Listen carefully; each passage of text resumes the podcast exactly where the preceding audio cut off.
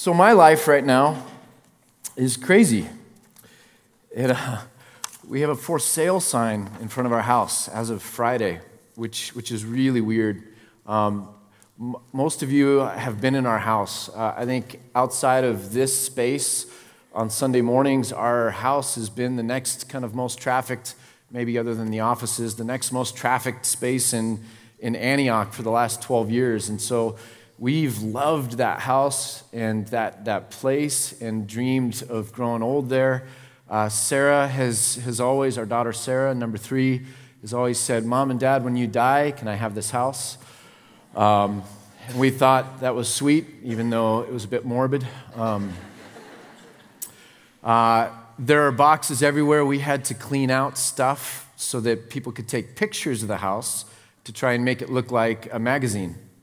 Um, I now know that any house you look at online, it's a lie. It's all a lie.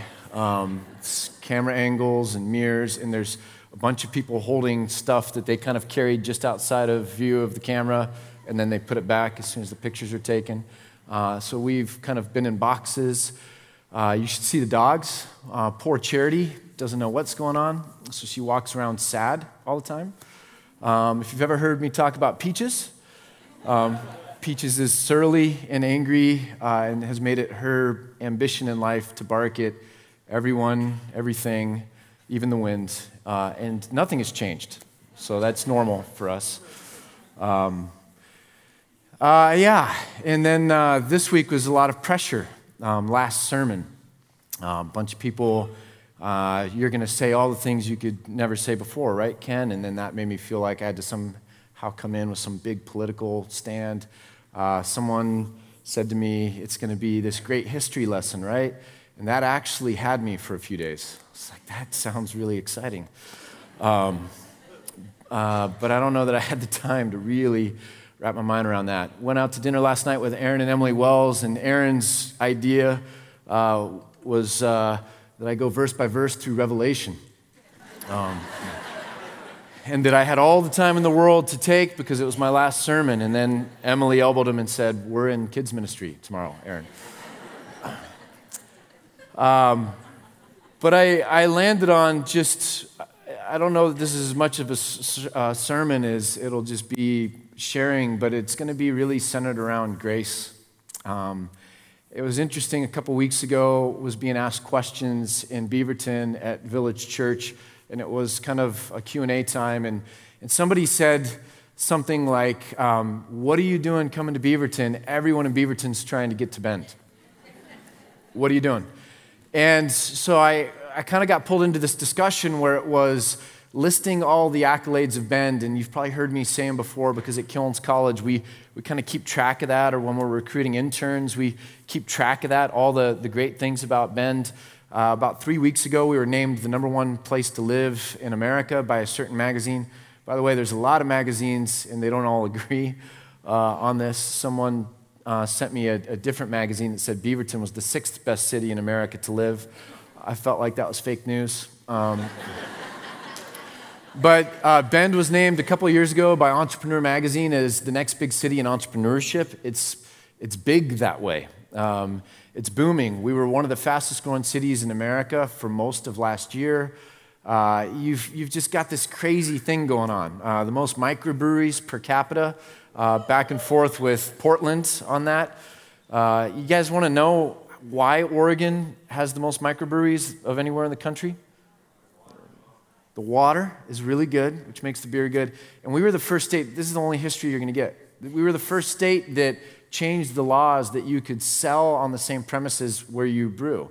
Um, for a long time after Prohibition, you, you had to make the beer one place, but you, if you were going to do food, that had to be somewhere else off site.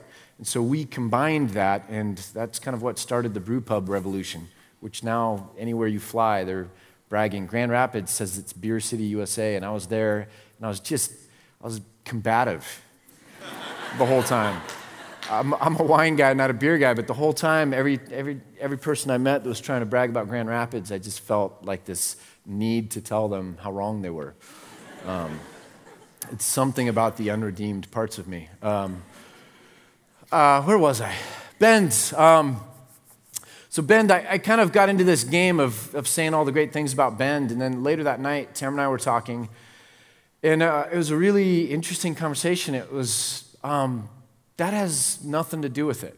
Like, that's not why we love Bend. Like, the mountains are great, they're beautiful. Um, the aesthetics of Bend are beautiful. Everywhere you go, it's well kept. But it's the people that have made this home for us. It's the people in this church that are our community. And so that was really the part that we were kind of sitting into of um, it's not leaving this great place. I wouldn't want the mountains to be my idol, anyways. Um, but it's the people that are sad for us to move on from. So I want to take a little bit of time and just remind you, Antioch, of your story, um, and then the theme that kind of pervades it, and that's a theme of grace. But if we go back to the beginning, um, the beginning of Antioch was uh, a desire to plant a church that was there before Tam and I even moved to Bend. It was why we moved to Bend, but we were at First Baptist Church.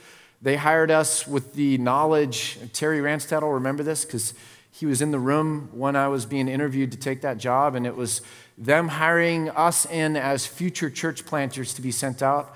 And we threw ourselves at ministry, and we were getting involved with kind of college kids and 20 somethings in this town and singles, and had this really cool thing grow up, and we gave it the name Antioch. And there were people that were getting saved. By the way, we don't talk about that enough anymore. Um, we're, we're supposed to be witnesses of Jesus Christ, proclaiming his name, that, that somehow through us, people would be afforded the opportunity to make a choice to follow Christ. And we need to do more of that. That's one of the problems I brought to this church is I'm so anti-altar call that I took us to the opposite extreme where we actually don't give enough people the uh, opportunity to really come forward and to say, This is a day that there's a change in my life.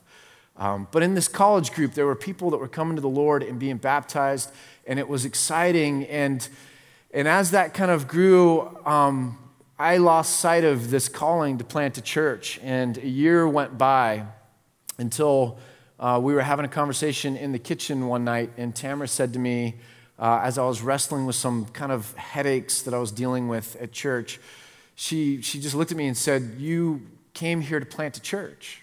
That's what God called you to do. And so it's about time that you do that.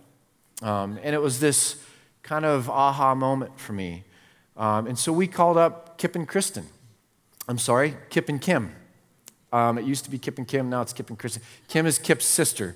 But in terms of rolling off my tongue, um, uh, but Kip, uh, who was single at the time, and his sister Kim were our best friends uh, back then and they were over three nights a week. And uh, we were watching all sorts of shows like 24 and Seinfeld, um, drawing out deep spiritual themes, writing curriculum and Bible study, fill in the blank questions about it. Um, and uh, is this thing flickering for me? Are you sending me messages? Is Kip back there? This thing's blinking, and I'm wondering if Kip's typing me messages. Say this about me, Ken remind them that the whole thing would fall apart if, if I didn't show up for work one day, um, which is true. Uh, so Kip and Kim came over, and they were in our kitchen, and Tam and I, this the next day, uh, said, Listen, um, we think we're going to start a church. And I was getting ready to try to explain why and what this was all about. And Kim says, Yes, now pour me another glass of wine. and it was just this like, what do you mean? Yes. She goes, we're in. Yes. You know, like, so um, talk to me. What's, what's next? Where are we going? And it was this interesting thing of, of them buying into that, but it didn't immediately happen then. We felt like there was another couple that had to be a part of this if it was going to happen. And it was a, a faith walk for me to put my future in somebody else's hands. It was kind of what I went through the last couple weeks where technically I was unemployed for two weeks, which was really scary for me. Um, but with the, this church plant, we kind of said if this other couple isn't willing to do it, then we're not going to go forward with it. We're really going to trust that God's going to move them. And, and so that was Fred and Melanie Kent. And we went to them and said, listen, we want you to be a part of this, but but not because of our calling in your life. You have to hear it from God so that someday when it's really difficult, you'll know that the reason you are here is not because of us or because some, uh, of some big vision, but because God brought you here. Because there's too many people that are at a church for the wrong kinds of reasons, and then when something changes, you, you just continue on. You need to know why God has you somewhere so that you can be rooted, right? Um, and so, Fred and Melanie, I think secretly I was hoping they would take 24 hours and come back, and that would be that, and then we could be off to the races. I think they took a week. I don't even know if they're here. Maybe they could tell me, but they, they really made me sweat it out. And so I had these moments where I was like, God, should I have really trusted my future uh, into Fred's hands, Melanie's hands? Um, but they came back and they were like, no, we we really feel like God has brought us to Bend for this reason. And then a couple months later, um, with Sean and Cheryl, the same thing. We feel like God has moved us to Bend to be a part of this church plant. And more and more people started coming forward that had this unique calling that somehow this new thing in Bend is why God has been moving these puzzle pieces. Um, we can be abused by people telling us, God told me, or God is leading me.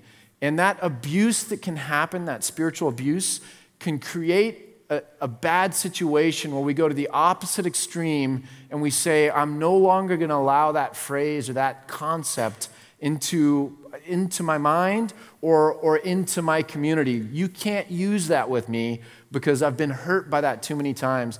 And if we do that, brothers and sisters, we're basically throwing out all of our faith that said God is the God who's there, God is the God who talks, God is the God who leads, that, that God sent the Holy Spirit so that we could be in a dynamic relationship, so that we could have, as Paul says, fellowship with the Spirit.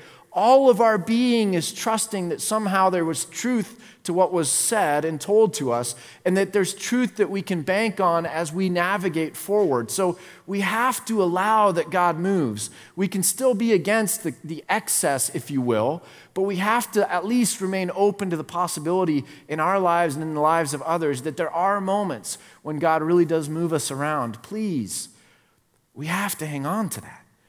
And if we need to get more mature in how we listen for it, or how we even speak about it, or even more cautious in how we use it, that's fine. We can become more mature in that, but we just can't wipe that off the table and get rid of it. So it was amazing to see how all these pieces came together.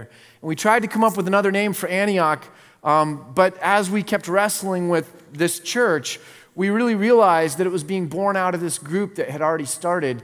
And so we adopted the name Antioch and really kind of tried to drill down into what that name meant for us. And it meant four things at the beginning that we were going to be Christ centered. You know, the church at Antioch was all about Christ before there was even a New Testament that was written. It was the person of Jesus that everything anchored into, the work of Jesus on the cross and through the, the, the, raising from the dead. This was the center of what brought those people together. So much so that the name Christian kind of first came out at the church at Antioch, that, that the followers of the way, which is what it was known before that, were first called Christians at Antioch. It's right in the book of Acts, chapter 11. And so we were Christ centered. And then the second thing I'll, I'll get back to, the third thing was inclusive community, that we were going to take people from all places as best we could, all walks of life, all demographics, and through all ethnic or cultural backgrounds, which in Bend has often meant that we imported interns, speakers, guest musicians, but that we were going to expose ourselves to other people who were in the body of Christ as best we could, because there's something we need to learn from them that we're going to be lacking if their voice isn't a part of the conversation. Because our collective experience, if we're all coming from the same backgrounds, is limited, right? Um, if we don't include other people. And so that was a value, inclusive community. The church at Antioch was the first time ever that, that people went and started sharing the gospel with non Jews. Says it right there, Acts chapter 11. Intentionally bridging across ethnic divide and kind of bringing people together, so much so that you had this crazy situation erupt where um, they had to figure out how to do church because they had these traditions of not mixing those different ethnic groups. So you had meals that you weren't supposed to share with other people. You had times and places where you weren't supposed to be with those other people. And so somehow they had to create a revolution of faith that said, no, this is the way the body of Christ is going to look now. So we wanted to be inclusive that way. The last thing was missional, which was a big word back in the day. Now um, it, it kind of feels like a played out word if you're paying attention to Christian stuff. But that simply meant that we were going to live our lives as if we're on mission that I am not the missionary here or the pastor, that we are the pastors, we are the missionaries. Everyone should have a ministry in the church and a mission in the world. Whatever your job is, whatever you're doing, whoever the waiter or waitress is that you're talking to, the Uber driver, that you are a witness of Jesus Christ, that somehow the joy that you have in you should be a light that shines forward, that when there's hate that's being filled out, or just kind of the political tensions of, of today, that somehow your voice would be different that you'd be, as like Brian Zahnd says, a person from the future that is sent back into the present and, and lives a radically different kind of life. Let me explain that. We are citizens of the kingdom that is there and then into the future. And we know that that kingdom is a radically different place than the world in which we live today. And as citizens of that kingdom, we are planted back into this space, not as American citizens or whatever you might call it, but as citizens of the kingdom, as Christians, as strangers, as sojourners here, as pilgrims in this place from a different land, a different country. And as we're here, we look around us and go, the kind of language you guys are speaking is archaic. The kinds of battles you're fighting, the kinds of things you're getting bent around the axle on, the ways you're hating one another, the divides you're perpetuating, all of this kind of stuff is not really where we're headed. And so I've got a word from the future for you love your enemy, love your neighbor. Turn the other cheek. Do good to, to those who persecute you. Don't hurl back insults when people insult you. Don't get too caught up in the affairs of this community or culture that you miss the bigger picture that it's the people that really matter. So somehow we're coming into this like as missionaries. We're telling people about a place that we've already been through our relationship with Christ, that we read about in the scriptures, that we've sensed and felt in our hearts, where we've been forgiven and redeemed, and we're coming as witnesses to that. And the joy that we have is a different clarion kind of a sound. So, missional. But the one I want to talk about is the second one, and that was that our value as Antioch was going to be authentic spirituality authentic spirituality. Um, because religion can be a brutal, brutal, brutal thing.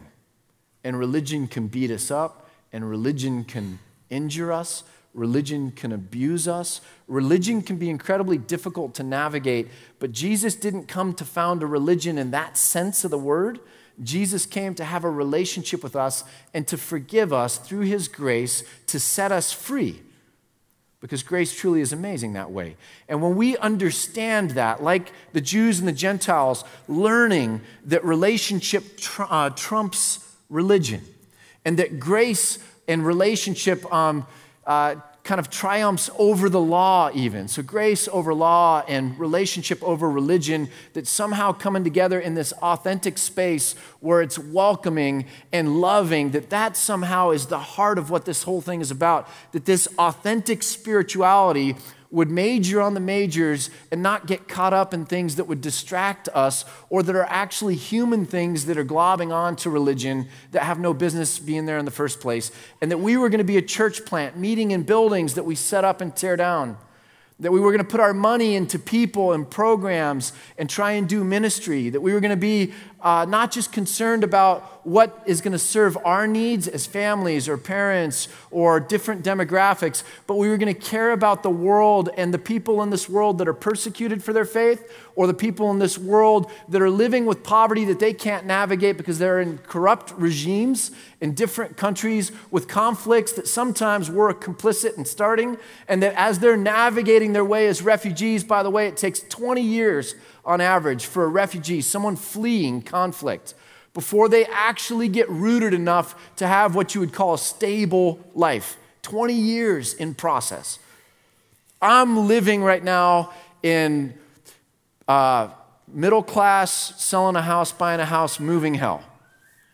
And it's job transition and house transition. Someone said to me the other day, You've got two of the five biggest stressors going on in, in the world that you can have in your life. Like, no wonder you look like you do, you know? And, and no wonder it feels like it does. And I was like, oh, that's freeing. Like, there's nothing wrong with me. Like, I'm, I'm, I'm just stressed, right? Refugees, can we even imagine? Um, so, we were going to have authentic spirituality that was letting the grace kind of lead the way in this church. And I want to read three passages and talk about them that all kind of come at this from different angles. So, three scriptures, I might throw in some other scripture, but three main ones that I want to bring us to that really speak to some of the ways I think this church has lived into, modeled, and experienced grace.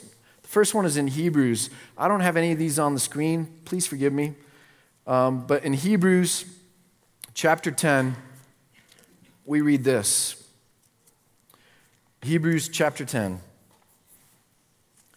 Let us hold unswervingly to the hope that we profess. This is verse 23. Hebrews 10, verse 23. Let us hold unswervingly to the hope that we profess, the hope that we have in Christ. For he who promised is faithful. And let us consider how we may spur one another on toward love and good deeds, not giving up meeting together, as some are in the habit of doing, but encouraging one another, and all the more as you see the day approaching. Now, there's a lot going on here. Um, and I want to try and move through it pretty quick. But we should be focused on how to, to spur one another on towards greater love and good deeds.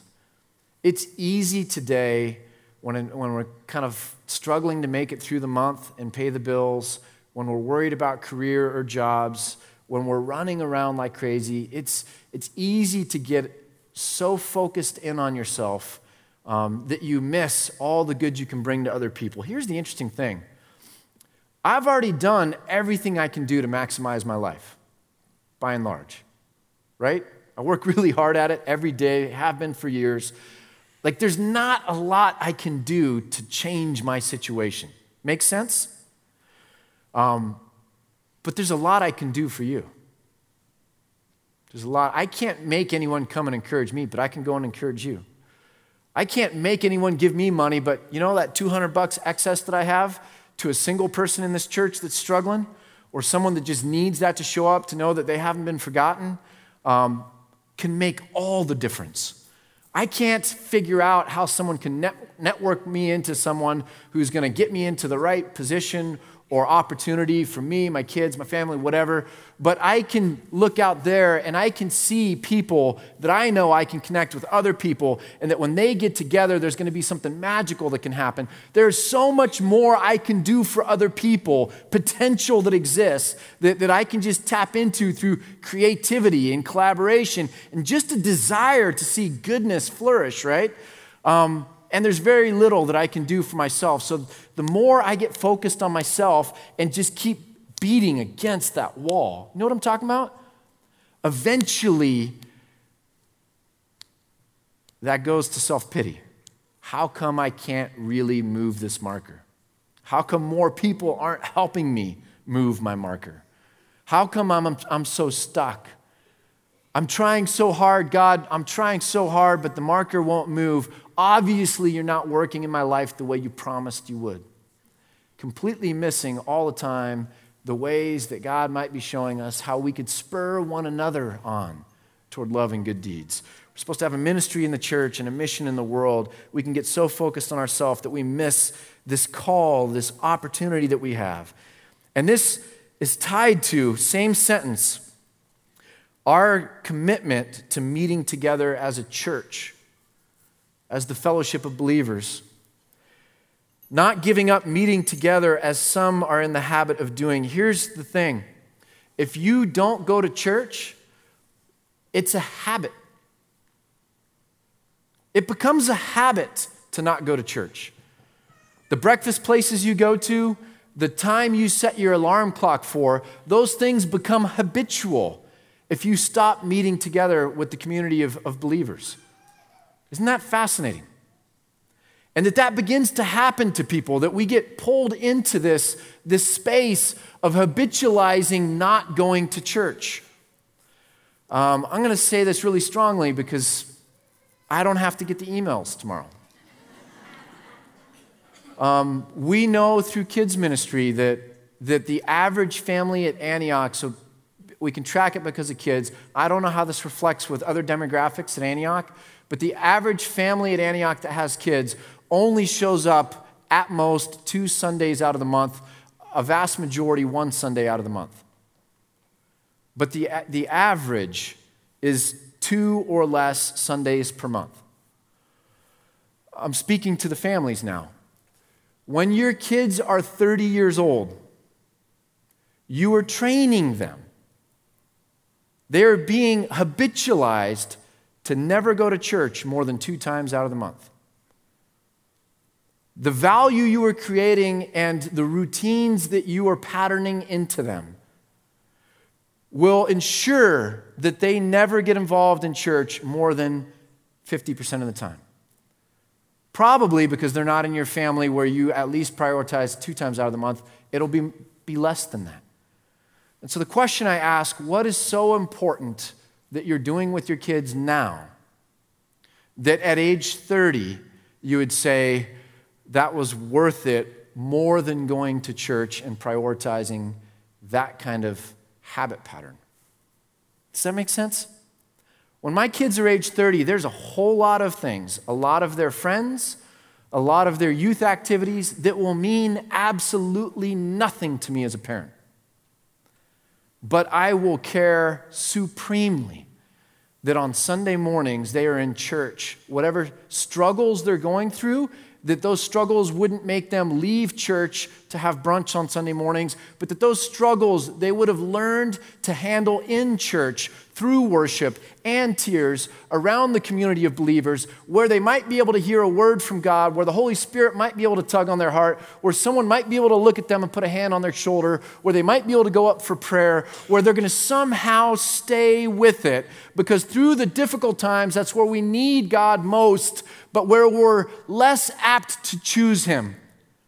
So the only thing that gets us there is the character or the habits that we have in us. Parents, the greatest thing, one of the greatest things you can do for your kids, I don't care if you travel for sports, wherever you're at, find a church. The body of Christ is big. It exists in all the places you go. Go to a Saturday night service, go to a Sunday service, but teach your kids this is what we do.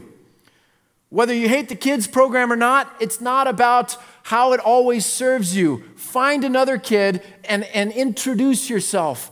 You know, there was a two year period, three year period, uh, Tamara, tell me what the accurate number is, where we didn't really tell anyone, but our kids hated going to Antioch. And we felt like that was like some big secret we had to keep. And we worked through it with our kids and just, this is what we do. Our kids love coming to church now. Um, love it. And they go run up on Sunday mornings, ask Linda, Can I help in kids' ministry? Do you need help with this? Kip, can I work for you this Sunday? And that came because we stuck with it and pushed through it and got to the other side where our kids were not trained that church is there to always make you feel good, entertain you, and, and kind of cater to your felt needs. Church is a community, it's a family, just like our, our family at home, where there's a give and a take, and you find opportunities to do your part. And in doing so, you build relationships that are long and deep and meaningful and really become the backbone of why we get together so that we can spur one another on toward loving good deeds. And then it says, encouraging one another, and all the more as you see the day approaching. Um, things are getting crazier and crazier in America. Things are getting crazier and crazier in the church. I'm not saying anything new to anyone right there, right? Yet church attendance is on the, the decline in a massive way. Paul is, is writing the writer of the Hebrews isn't known for sure. Many think it's Paul. Whoever this is that's writing, um, is basically saying the opposite. That the crazier the world gets, the more we need something that's so countercultural, that reminds us of where our citizenship is, puts us around people that we can kind of lean on, so that it's not just us that's trying to stand against the wind, but it's us together. Most of the yous in Scripture, we don't have this in the, the English language. The closest we get is the, the, the southern phrase y'all, but our you is always singular. Um, most of the yous in the New Testament are plural, where it's talking about you all, you all. And so we individualize faith oftentimes where it's meant to be a community thing, where together we're standing and, and understanding that this is the relationship that we have with God collectively. That the, that the collective is somehow a big part of my faith and my ability to stand firm in my faith. And so the crazier it gets, all the more as we see that day approaching, we should be creating the habit of going to church, loving one another, encouraging one another, being loved by one another, and being encouraged by the fellow saints. Hebrews 10 23 through 25. By the way, um, we have learned as a church a language. Um, it's hard to have a deep conversation if you don't learn the language that people are talking in. Does that make sense? Um, I can have a, a, simple hello, my name is conversation with a Spanish speaker. That's as far as I can get. If you become a little bit more fluent, you can talk about transactions. You can go buy bread. You can go order coffee in a different language. But to really talk about deep spiritual things, to wrestle with matters of the heart, you have to be fluent. Does that make sense? Collectively, as a church, we've learned languages together. We've learned languages about race and privilege. We've, we've learned to be able to sit in there with speakers that are coming from radically different places. And even if we don't agree with everything they say, we understand the language that they're speaking, and we've been able to wrestle with those kinds of things. Does that make sense? Um, Tam and I are watching The, the Crown just because Netflix is our drug of choice to numb the pain. Um, that's a joke. Um, Tamara sometimes looks at me and says, Is all this worth it? And so every once in a while, I lift a sermon illustration out of Netflix, and then I can, I can look at her and say, O ye woman of little faith. This is all spiritual. Um, but you guys know the story of the crown. It's basically doing the life of Queen Elizabeth, right? So before she even took the crown back in the 40s from her father, King George, if you saw the king's speech, King George was the, the king with the stutter. His daughter is Queen, Elizabeth, who's still reigning, I think 97 years old or something like that. But it starts all the way back there and then traces her life forward. Uh, Winston Churchill, all these other kinds of things. It gets to the late 50s and early 60s, and then there's an episode that kind of traces this part of her life where an MP, so a member of parliament is, is what they would call in the Commonwealth, uh, an MP comes forward and speaks to all these journalists about how out of touch the, the crown, the monarchy is with, with everyday people. Does that make sense? That this is kind of lost, it's become unhinged, and it's lost the connection with the people.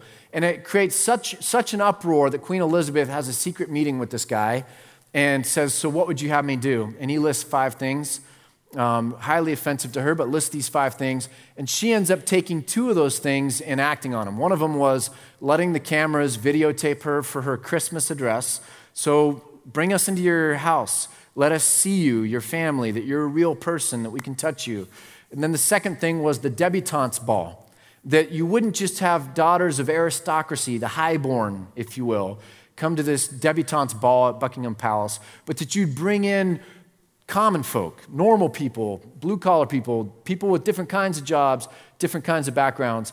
And so she takes that one and she opens up this debutante ball.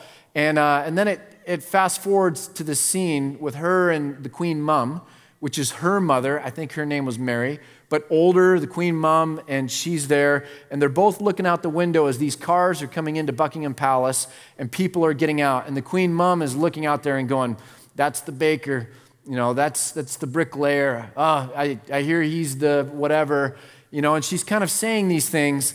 And then this dialogue happens that I found was really interesting. And, uh, and she's kind of lamenting to Elizabeth how things are changing, times are changing. And she says this all to open things up. Queen Elizabeth answers yes. To bring us more in line with the real world, democratize us. And so it goes. The stings and the bites we suffer as it slips away, bit by bit, piece by piece. Our authority, our absolutism, our divine rights. The history of the monarchy in this country is a one way street of humiliation, sacrifices, and concessions in order to survive. First, the barons came for us, then the merchants, now the journalists. Small wonder that we make such a fuss about curtsies, protocol, and precedent. It's all we have left. The last scraps of armor as we go from ruling to reigning to, to what? To being nothing at all? Marionettes? And then she looks at Queen Elizabeth as the line of people are there and says, Right, gloves on. And they both put on these leather gloves because they're now going to go shake hands, you know, with the common people. This whole conversation is one of privilege. That things change, and that when privilege or things that you're accustomed to begin to slip away, it can create bitterness in us, or we can look at it and say, you know what, that thing was given, uh, given to us in the first place to serve the people to love others, to help others, to be stewarded.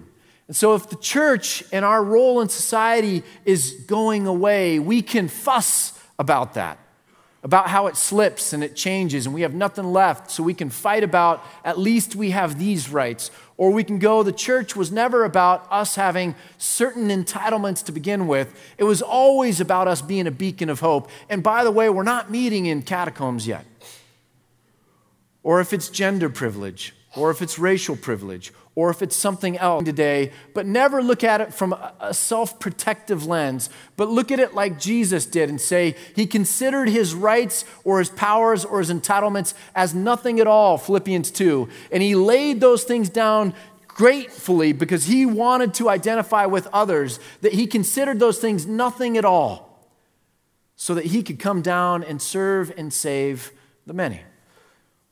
This is a language that's developed in this church. There's something beautiful about that. That we can sit into the hard conversations, that we can listen and understand and wrestle.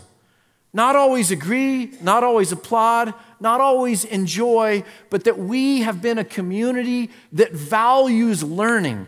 The word disciple is a Greek word that simply means learner. Plato had disciples, Aristotle had disciples, Jesus had disciples.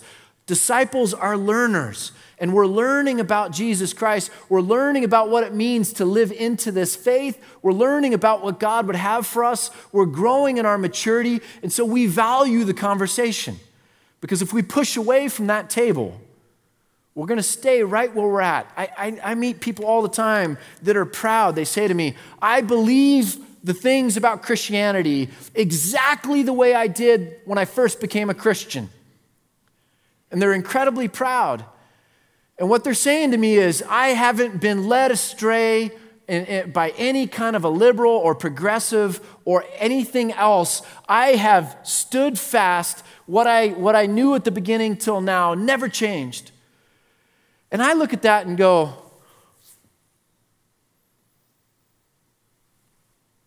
That means when you knew nothing. What you believed when you knew nothing is what you believe now after 20, 30 years of being a disciple, a learner. What that says is you just haven't learned anything.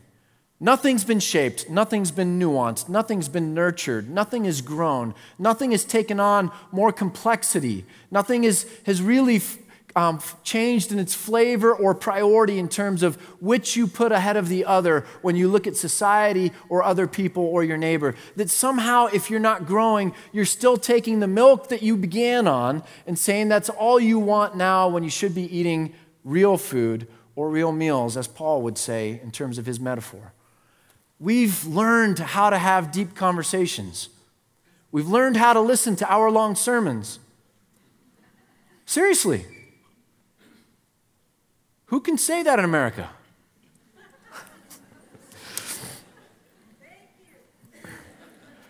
It says, Paul says that there's, there's going to come a day when people want to hear what their itching ears want to hear. You have not been those people. You have not been those people. You have received and wanted to receive the difficult conversations.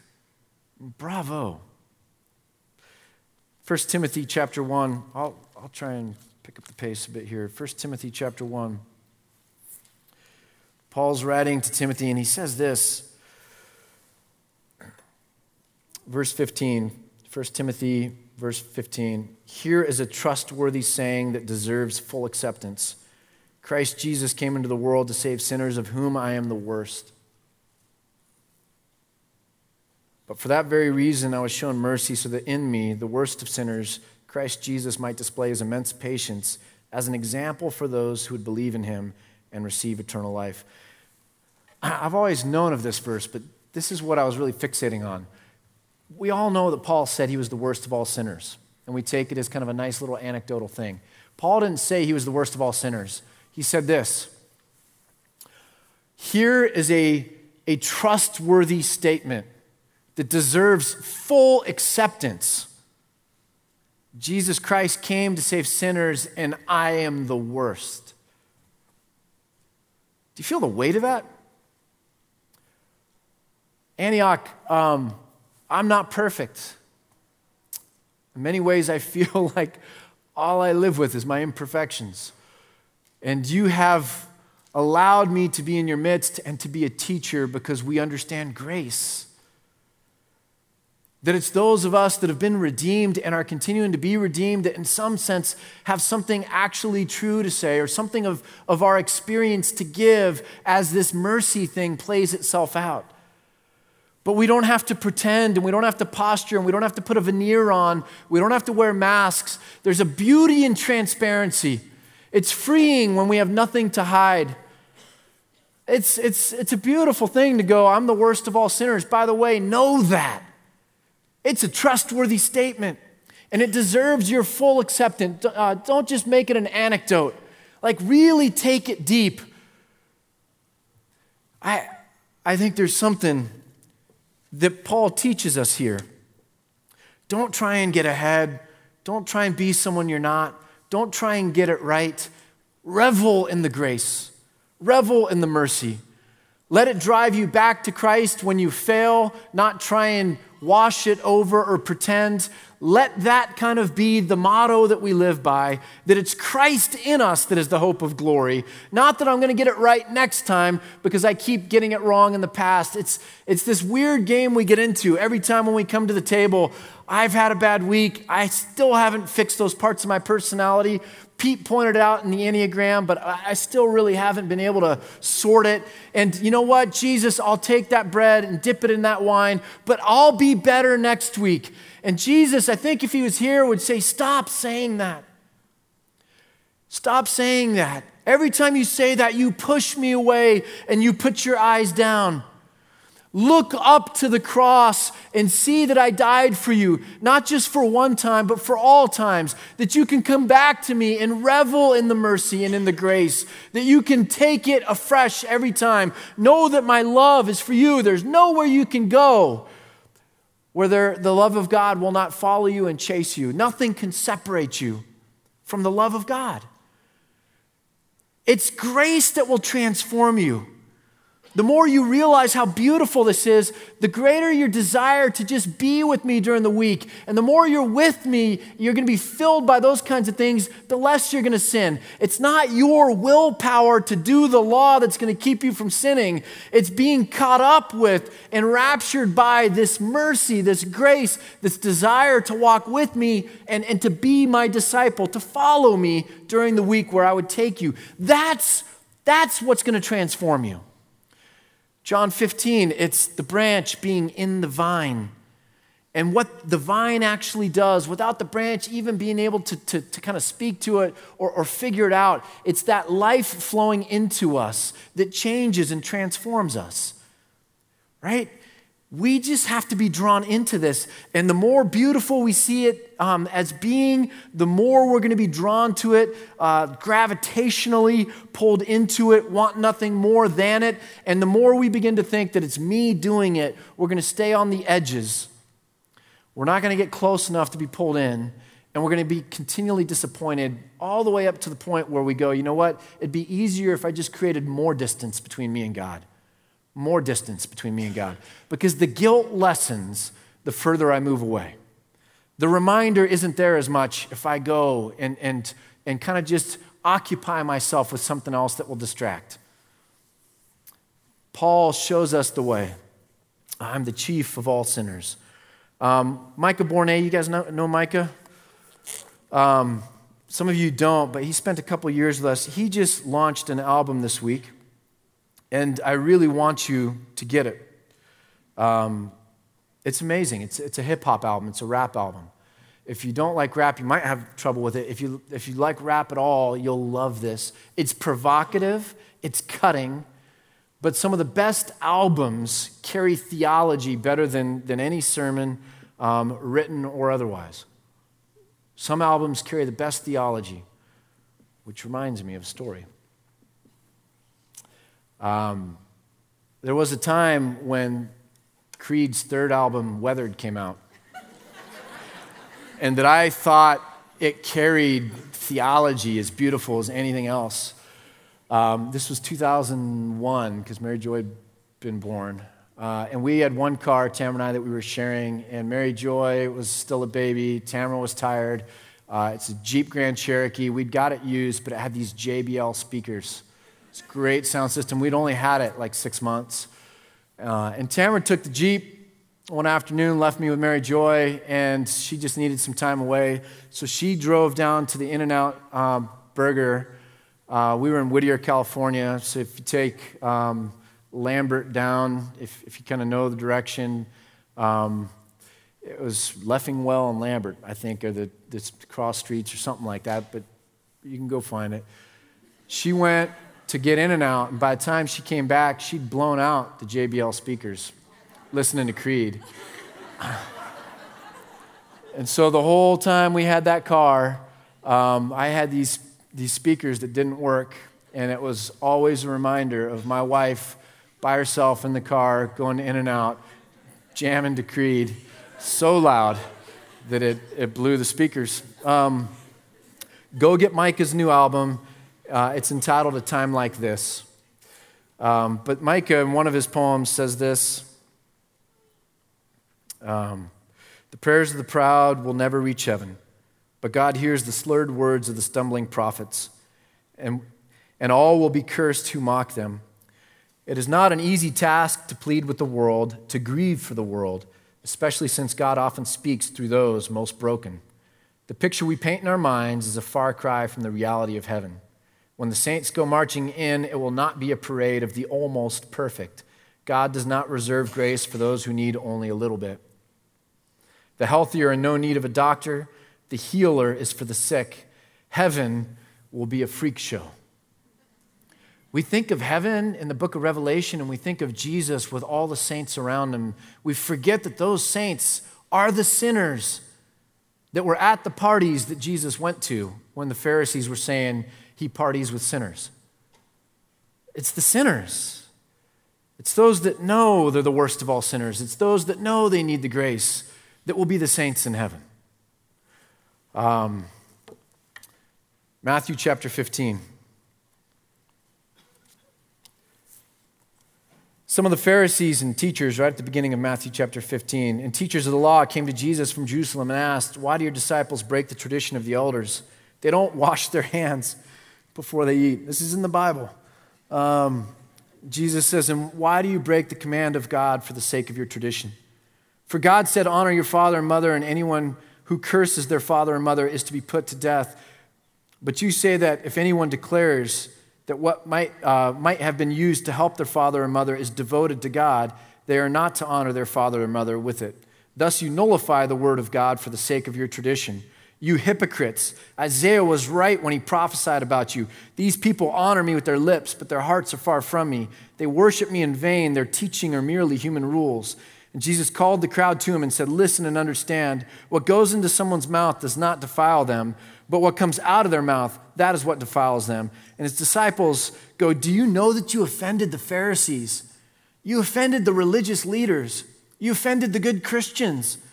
Like, those are the people that, that are our people. You offended our people. You offended our tribe. And Jesus replies, Every plant that my heavenly Father has not planted will be pulled up by the roots. Leave them. They are blind guides. If the blind lead the blind, both will fall into the pit. Um,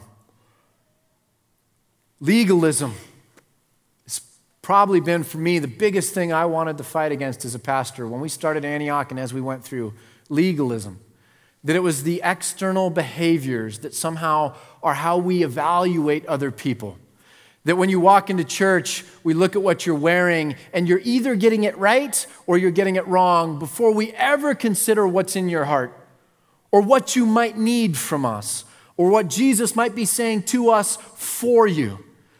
And we do it with lots of things. We do it with all the different kind of human ways. The way you talk about politics, the way you think about how society should be structured. Like, that's great, and I know you're passionate about that, and I know it has ramifications that really affect your life and the life of your kids. But I think Jesus somehow would care a little bit more about what's going on in your heart and in the heart of the other person with you, and how you can be a light to them of Jesus, not just an apologist for your view of political correctness.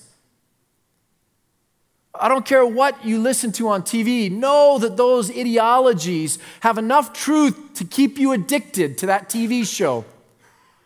It addicts you. You can't get away from it. You keep watching it, even though uh, you know that with that little bit of truth, it's poisoning your soul because none of those TV shows or news channels have the love of Christ in them. None of them are really ultimately concerned with the grace that you're going to have in society for your fellow man.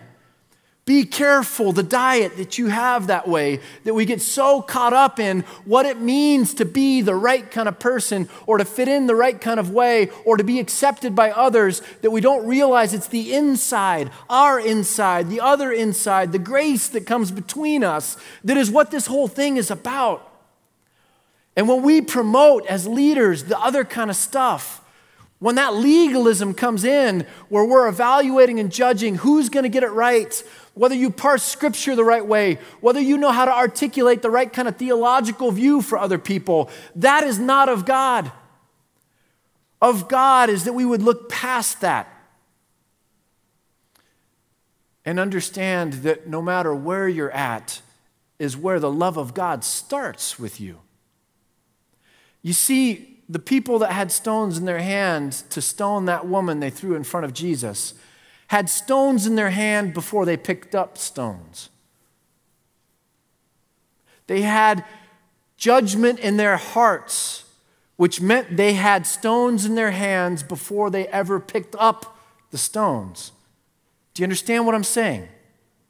Jesus had grace in his heart and therefore could not, would not pick up a stone.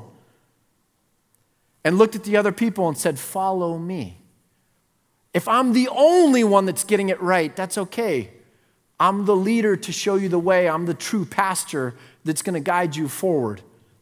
But if we don't understand that grace, you might not have a stone in your hand now, but you're just needing the right thing to hit the right button, and you will have, metaphorically speaking, a stone in your hand because judgment's already in your heart. Antioch, we've done good with this. I haven't seen any examples where I feel like we've been castigating people or making the behaviors or the externals or the getting it right the thing that, that made community possible here. It's been grace that's made that possible.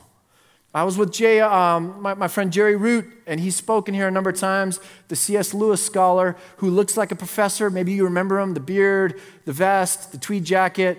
He is the professor. Um, if he was on Gilligan's Island, he would be the professor.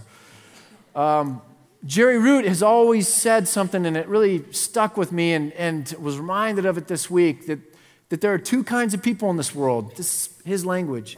There are two kinds of people in this world those who are goofy and know it, and those who are goofy and don't know it.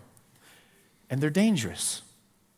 And the sinners and Jesus, what Jesus kind of asked us to be and what Paul kind of modeled for us, they're saying there's goofiness in the world and that's okay. The understanding of our own goofiness means that we need grace and it means we have humility.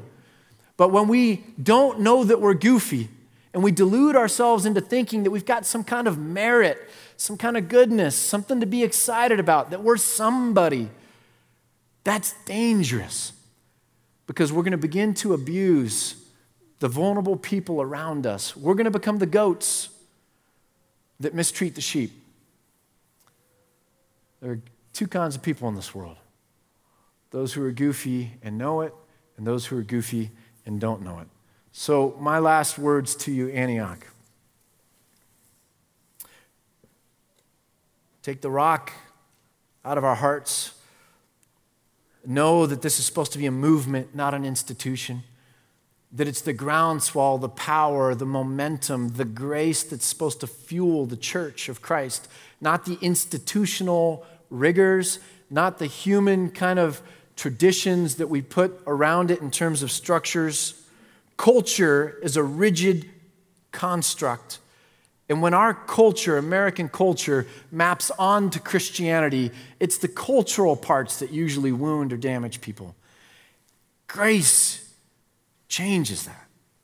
It's a movement. It's wild. It's contagious. It's beautiful. People will want to follow you. People will want to follow Jesus because of it. Um, we had a bachelor savior that changed the life of a bachelor apostle. And 80% of our New Testament is about that bachelor Savior written by that bachelor apostle.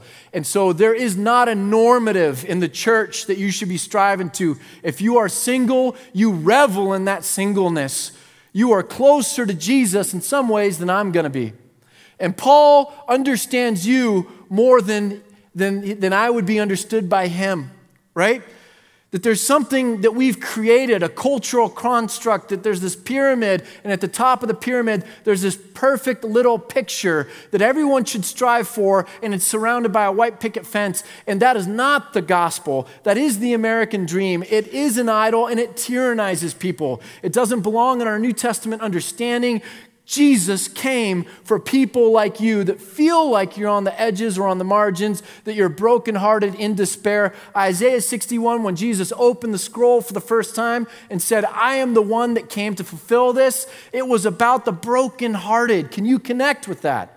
It's not just apologetics that says Jesus is the Messiah and we somehow intellectualize it. His words were about tending to the brokenhearted, those in despair. I have parts of me that need this. You have parts of you that need this. That somehow the gospel, the good news, it, it radiates most at the edges. That it's the people in the middle that somehow can sometimes confuse it because we think we've arrived, we don't think we need. And so we have to devolve and kind of break that thing apart and understand that we're the community of Christ and that we need all the different parts to be whole.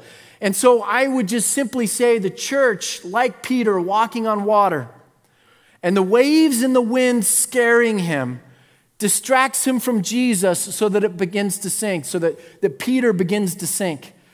That that's kind of the world in which we live, that either individually or collectively, we're out on the water trying to live by faith, trying to keep our eyes on Jesus, but the waves and the wind are distracting us and they're scaring us. And as we take our eyes off Jesus, we begin to sink. And the church needs people to step up and to speak to it, to call it forward, to be prophets and prophetesses, to help redeem it in some kind of a way. When a leader leaves, the beautiful thing is it creates so many opportunities for other people to go, you know what? It's my time. Now it's for me. And please, please, ladies, it's time for you to lead. The church always leans on women the most when the men are the most scared. When the men were scared about being crucified or Jesus dying, it was the woman, it was Mary that came and took a year's worth of money and said, I understand in this moment what's really going on, and breaks perfume over Jesus. She understands that it's not the fear out there that's the biggest thing, it's that Jesus is the biggest thing, the only thing. This is our anchor. This is what we need to be connected to.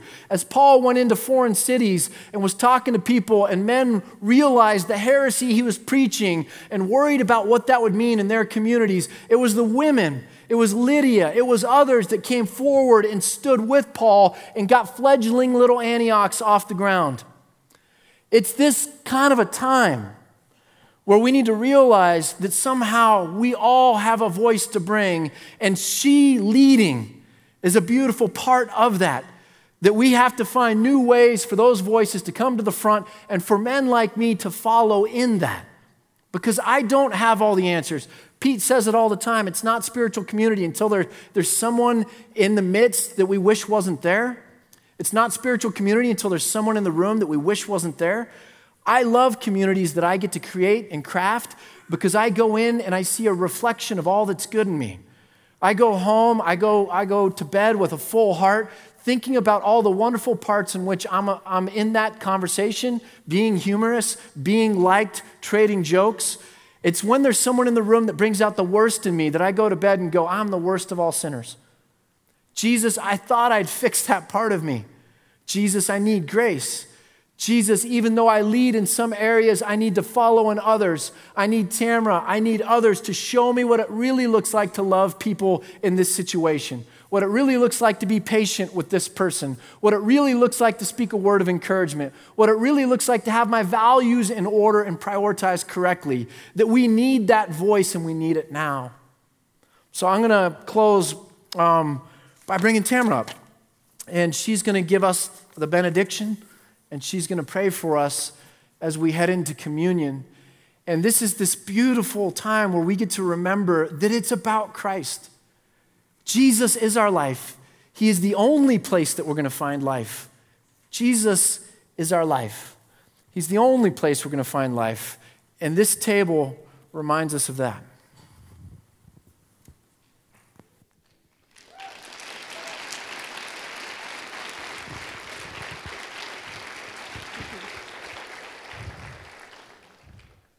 Hi, church.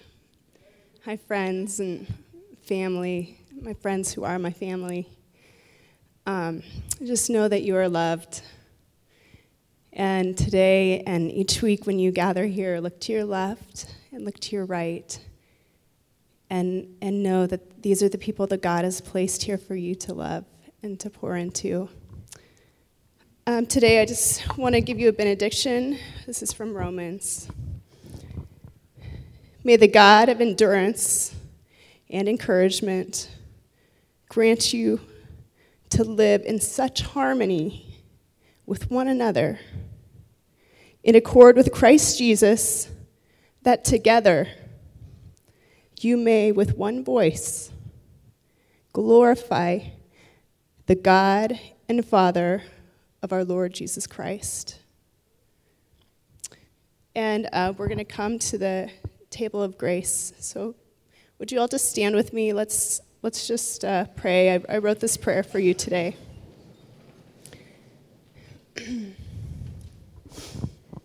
Heavenly Father, great in kindness and love, you have given us forgiveness through the blood of your Son and united us through the power of your Spirit. We are your people your church, we are the bride of Christ. May our love for one another be unending, as is your love. May our grace for others flow like rivers of life, as your grace has brought us life. May we serve with humility and kindness. May our face and our words radiate the joy of our salvation. May we stand united in love. May our love be evidence of the reconciliation that you have brought through your Son, Jesus Christ. and through his victory over sin and over death. To you be all glory and all praise.